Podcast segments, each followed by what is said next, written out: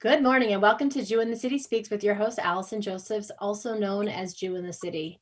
There's been a lot of heavy news recently, um, lots of feelings, lots of um, like just acrimony in the world, especially around US politics.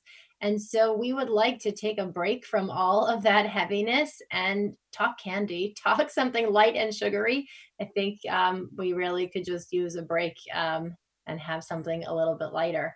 Um, our mission at Jew in the City is um, to show not only that um, Orthodox Jews are a group of people that, um, in large part, uh, do good things and have enjoyable lives and have meaningful lives and contribute to the world um, in positive ways, um, but that there's also room for people to have fun, that there's room for people to enjoy the world, um, to live their dreams, to partake of delicious food, wear stylish clothes, take great vacations, that um, we're not meant to live an ascetic life of ideas only and meaning only. And obviously, ideas and meaning are are uh, deep and uh, you know make a, a life profound. But um, we're not meant to you know live off a cave separate from the world. Really, the Torah ideal is to be engaged in the world and involved with the world, and that um, while we do have restrictions, while we do have limitations to uh, the physical to the material, uh, you know, sort of space that we interact with, there's also a lot of room um, for fun and enjoyment in that space. Um, and with that intro, I'm delighted to uh, introduce our guest today, Miriam Adar. Um, she bakes delicious and um, beautiful cakes for a living. And she recently was featured on the Food Network on a show called Candyland. And uh, we want to speak to her about that experience. Miriam, thank you so much for joining us. Thanks for having me. So tell us first, um, what is your Jewish background growing up? Where did you grow up? Um, sort of what type of Jewish community did you grow up in? Okay, so I grew up in Lakewood, New Jersey. Um, one of 11 kids. Um, my parents are Baalei Teshuva, so they became ultra religious. Um, and my father was part of the yeshiva in Lakewood for all the years that I was growing up. So we were raised very, very um, yeshivish. insular, yeshivish, yes. So we were raised with, you know, seforim all around and no TV. Um, even library books were like, you know, questionable, you know, couldn't read anything.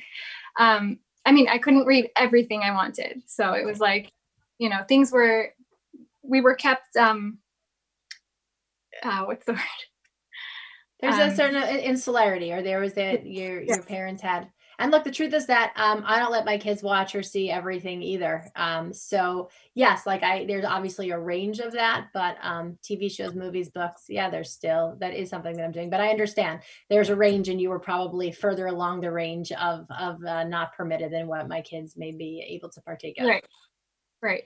Um, and um, where did uh, baking fit into that? In some ways it's interesting because like we you know kind of try to like go against stereotypes an orthodox jewish woman in the kitchen baking. In some ways is very stereotypical but sort of the way that you have you know made a space for yourself with these really sort of like um I mean, very over the top and like beautiful cakes, um, cool, fun, funky. And then obviously being on a TV show is sort of an unexpected angle. So, were you, was baking one of the jobs that you had to keep that family of 13 running?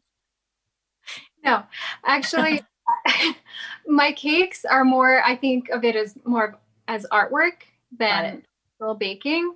Okay. So, um, I was definitely always into art, but not so much the baking. Um, yeah, I was always exploring art as a kid because that was so one of the yeah.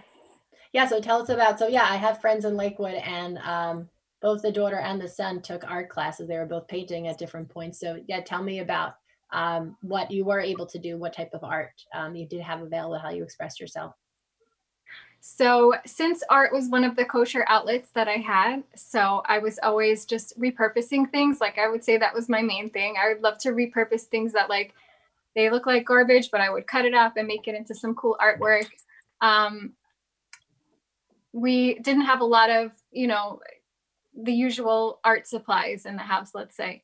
So mm-hmm. I would just, you know, figure out from what we had, like even cutting up uh, old materials that we had around and sewing things together and just having fun with that. I think um, you know what I hear from this, and I think is a great lesson for um, anyone listening. And I always like to try to you know cull um, messages and lessons from our guests is that uh, you don't need to be sent to a fancy art school. You don't need to have all the perfect uh, supplies in front of you. And I think a lot of times people wait around before they act in life for the perfect setup, for the perfect setting. Um, and until and unless, until and unless they have that, then they simply don't do it. But when a person truly has a passion, um, they find whatever is available and they get started. And you basically got your education by doing. You had the bug, you went for it, you were allowed to do it, and you were able to find kosher and meaningful ways to express yourself. Yes. Um, also on the show, like every, most everyone there had been to some fancy French uh, baking school, and I'm like, I just learned like on YouTube and with my own two hands. So it was definitely. Yeah, I think look there's certainly a value in you know going the traditional school route and there's also a value in you know self-taught method. And i think if we look at some of the biggest entrepreneurs that are out there some of them you know dropped out of harvard and you know kind of made things their own way. So um, i think that's an important you know thing to note that not everyone goes the the same way. So where did the um, the baking come in? When when did you start when and how and why did you start to consider that cakes could be a form of art so I started with cakes only when my daughter Ayala turned four. I decided I'm going to make her a birthday cake. Um, so I just went on YouTube. I looked up the kind of cake that I wanted to make and I just made it. And then I decided, hey, this was fun. Why don't I make some more? So that's really how it started. You know, everything that you want to learn is on YouTube nowadays. So I just went for it. I just found tons of tutorials. And and how long ago? How long ago did Ayala turn four? So she's 11 now. Okay. So. And then what about what about your Jewish journey? It seems like from you know how you say you were raised to where you are today, using YouTube, going onto the Food Network, you had a little bit of a journey. So is there any part of that story that you could share of maybe? I mean, like it sounds a little bit similar to you know with our work at Project Makom, we have people that don't always start off in a community that's the right fit, and they sort of develop over time to a more fitting Orthodox community. So was that sort of uh, a slow process or you know anything? Kind of where would you say you landed today? So right now we live in hollywood which is like the most open-minded diverse community i find. Um, and it's so perfect for us because you know coming from lakewood and then you know we got married we were in kollel my husband and i um, we did kollel in in israel for a few years. That was like really a lot for us. Um, and then we moved back to america and kind of like found our own way. So it's a really beautiful thing to find like a Jewish community where you can be yourself and your friend you might have friends that are way more religious or way less. And you know we all get along and we all have the yeah. same community goals Beautiful. All right. So it was a journey you made with your husband. You sort of started off more in the mold of where you grew up, and then over time you kind of evolved. And that's also, um, you know, not every journey has to be as dramatic or traumatic. It can kind of be something that a couple makes a journey together. And people, by the way, go in both directions. Um, you know, more this way, more that way. Um, so now, how did okay would, would you say that there is like you did the one cake it went well you enjoyed it that kind of like i guess sparked this interest now that here's a way for me to direct? So sort of like what came next? Do you start making cakes for your friends? Do you did you decide that there's a certain style you want to pursue or certain techniques? Like kind of take us through like the cake number one as like a form of art to like what comes next. So I started basically begging friends to take my cakes. I'm like, please let me make you a cake. I heard you have a birthday. Let me make you a cake. So, because I just wanted as much practice as possible. That's a good um, friend to have. I would take you as a friend. I would let okay. my friends feed me. Okay. Amazing. I want to make you a cake. Uh-huh. So, um, from there, then I started realizing that there was actually a need for it and mm. people would pay for them. So, I, it kind of snowballed from there and I started selling them. So, you became, and so how far from uh, this first birthday until you opened your business? Um, so that was uh, six years ago, I think. So you opened so only so about any within a year later you were in business. Um, pretty much a year, a year and a half. Yeah. And what would you say defines are you simply a cake baker or do you do other confections? Like is there sort of like a theme of like what makes you different or kind of how you try to um, you know, differentiate yourself? Because obviously, I mean, is there a limited market in the Hollywood kosher cake space? And so you sort of filled a niche, or did you fill the niche by doing something that wasn't being done before? So, in the kosher market, I don't think there's a lot of people who do um, sculpted sculpted cakes that are like a, a copy of a realistic object. Yeah. So, as far as I know, I'm the only one here doing that. Um, and that's really my favorite thing to do, like something that looks like an actual basketball or a car or something. So that's really like what I think that's what I bring to the table. And um, remind me, what's that thing that they make it? What's on the outside that makes it look all fondant? fondant. Yeah. Okay. Yeah. Not so, fondue. People say fondue. It's not fondant. So take us through. So how do these cakes taste? Are these cakes that you want to eat or not so much? It's more of like a cake you want to look at mostly? So maybe my first couple of cakes you might not have wanted to eat, but I perfected it because I know, you know, there's so much that goes into making a cake actually taste good, which a lot of people say, oh, fondant cakes don't taste good because it's very hard to get it right. So I've really worked on that because I don't want them just to look nice. I want them to taste good too. So I worked on the recipes and how to keep them staying moist and, and delicious. So and are they um you have dairy and pareve or all pareve? Um, I basically do all pareve. Sometimes mm-hmm. people request the dairy, but it's more complicating. And did you work out of your home? Did you set up like sort of a, an official workspace for like a commercial space for baking? So not yet, but I, I work from home for now. Mm-hmm. It it works out easy for me. And are people placing their orders on your website, on Instagram? How do they like find out about you? Um, it's mainly through I would say like 90% on Instagram. It's like it's the most incredible thing nowadays. It is very, uh, you know, it's interesting. I find Instagram is such a visual um, sort of platform, and so much of what we do at Jew in the City is really ideas. And I think like we do put quotes up and we do put up like modest roundups, but really mostly the space that we're in is around thoughts. Um, and it's a little bit more difficult in the space of pictures but if you're in the space where you have things to photograph like i just you know stay in my pajamas most of the time but if you're in the space where you have beautiful things to photograph um, then instagram is definitely the place. Do you ship or are you keeping your cakes in local in the local area? Just local. I don't think you could ship these things. Got it. It would probably fall apart. Got it what um what are some of your favorite so are people just ordering i'd like a cake in the shape of a blah like do people just come to you with crazy ideas or do you offer them suggestions do you have like here's the you know cakes that i can do so i my thing is that i could probably do anything mm-hmm. so mm-hmm. i like when people give me the craziest ideas but a lot of times people are like can I have a Mickey Mouse cake? And they send me like an exact screenshot of this Mickey Mouse cake with polka dots. I'm like, oh, really? Like, right. I like the very exciting cakes. And I do try to push people like, you know, we could do that, you know, uh, topsy turvy and twisted and upside down. Like, sometimes they go for it, sometimes they don't. Uh, what are some of the like craziest and funnest designs that you've been able to do? Um, so I loved, um, so it's a very challenging cake to make uh, someone's face. So mm-hmm. I love that last year I was able to make um, a basketball player's face. Mm-hmm. So that was a very big moment for me to to work on that and the whole process was like very stressful and I was like I can't do this and that was a that was a cool moment when I figured that out. So tell us about Candyland. Um, yeah. Is this the first season of the show? Has it been on before? How did you come to get onto the Food Network? So this is the first season, mm-hmm. and um, basically, I got an email from this talent scout for Food mm-hmm. Network, and I'm like, I showed it to my husband. I'm like, this is for sure a scam. Should I even reply? And he's like, it looks real. Let's see. Um, so they asked me. It was all during COVID, so they they asked me to do like Zoom interviews and basically apply for the show. So. So what kind of they they found you on Instagram? They were looking up um, people of your exact cake cake expertise, and I guess there yeah. must not be that many. Um, how many followers do you have on Instagram? Um, like twelve, I think.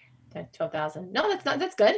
Um, all right, but they, I guess they saw your talent. They were looking for a certain. Um, that's really a huge compliment because there's there is so much content um, just on the internet. I mean, people are just constantly putting out all sorts of junk, and then there is also some good stuff as well. So that's certainly um, a huge compliment that they found yeah. sort of amongst all all of the you know things that are hashtag you know cake or fondant yeah. or whatever they were. I'm still a little baffled because there's so yeah. many way more talented people than me. I'm like, how? Why me? Like that was really cool do you think they realized when they uh, connected with you that you were an Orthodox Jew or coming from a diverse background? No, no, they okay. didn't know because right before I signed the contract, I was telling them about Shabbat, how I can't work on Shabbat. So they, they had no idea that I was Jewish or anything before. Got it. So now take us through. Um, so you do a bunch of like sort of pre-interviews, like uh, an application process.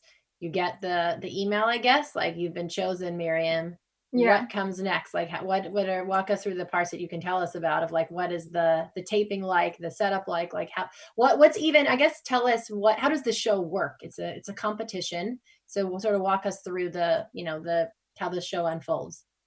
Okay so there's five teams um and each team has four members. So there's a cake artist uh, three cake artists and a sugar artist.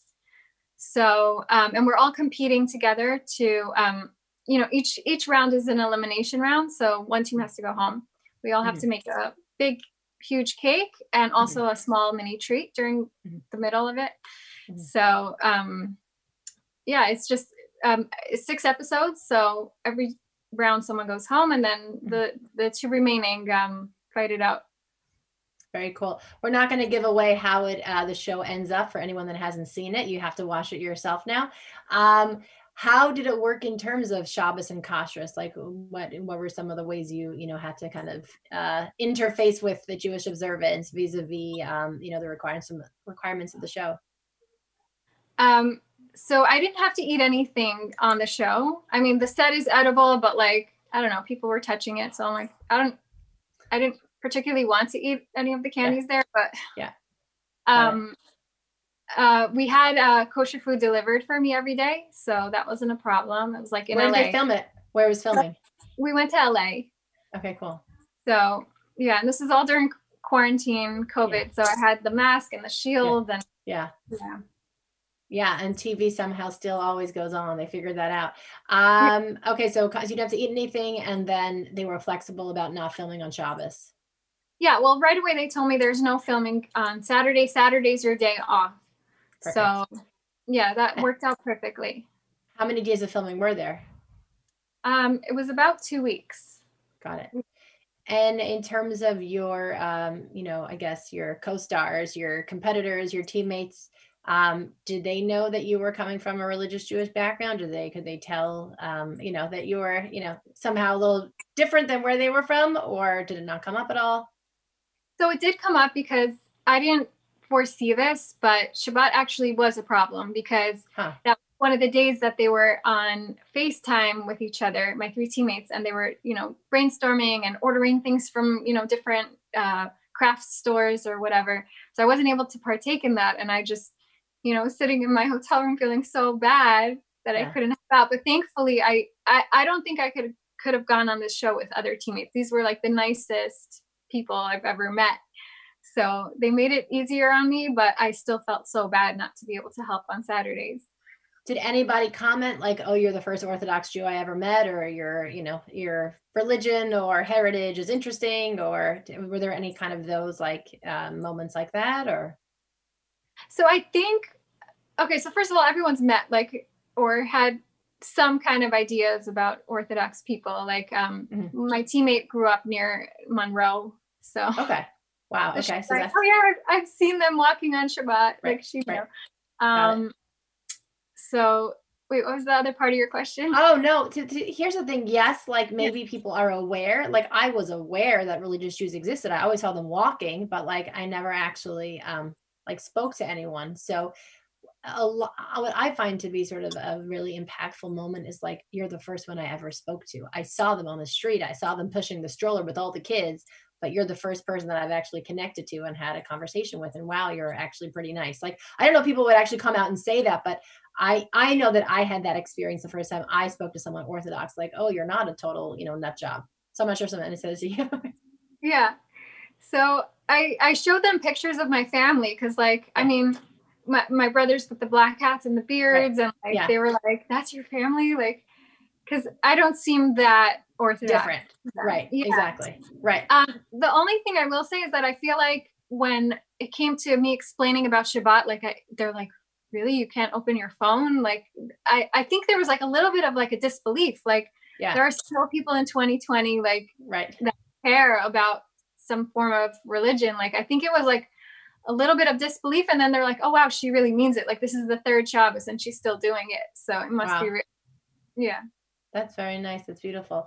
Um, what kind of um, feedback did you get um, after being on the show? I guess you know the interesting thing is that like i i would love for the media to showcase people that are more centrist as orthodox jews only because we only see like you know the more insular ultra as an option. And for myself growing up, that wasn't something that I could ever imagine myself sort of being part of, but I could see myself being wanting to look like you or sort of be in like the world that you exist in.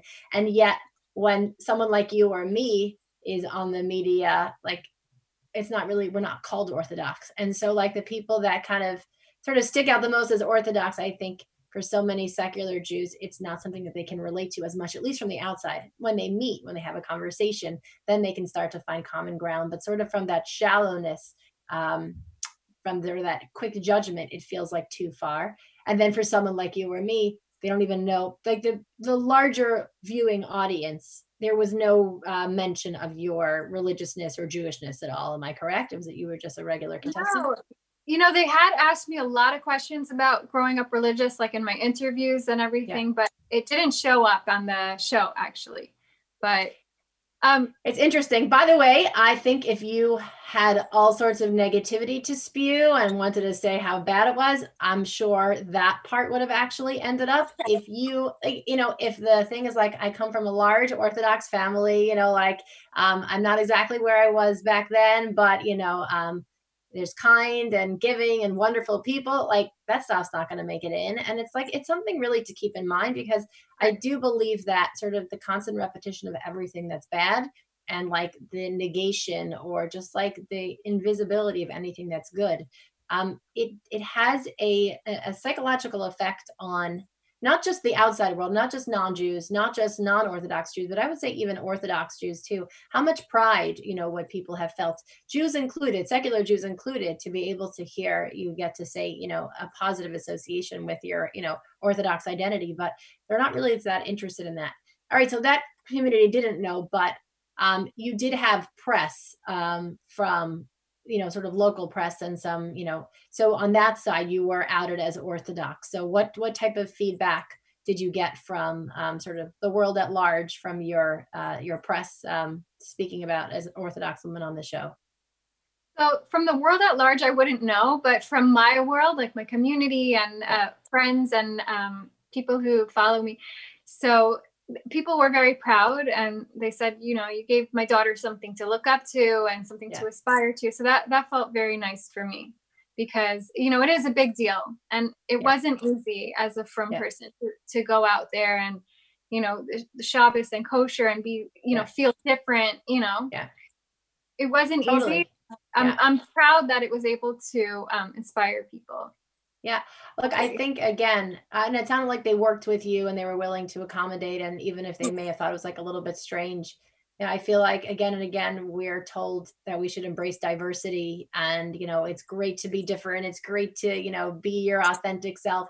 And then as religious Jews, there's a certain amount of like tiptoeing around like, do we want to be too Jewish? Like, do we want to bring, can we bench in front of other people? Like, meaning sort of how Jewish do we sort of feel being in a diverse environment? Shouldn't I, I would hope, I sort of long for the day where our differences will be celebrated too.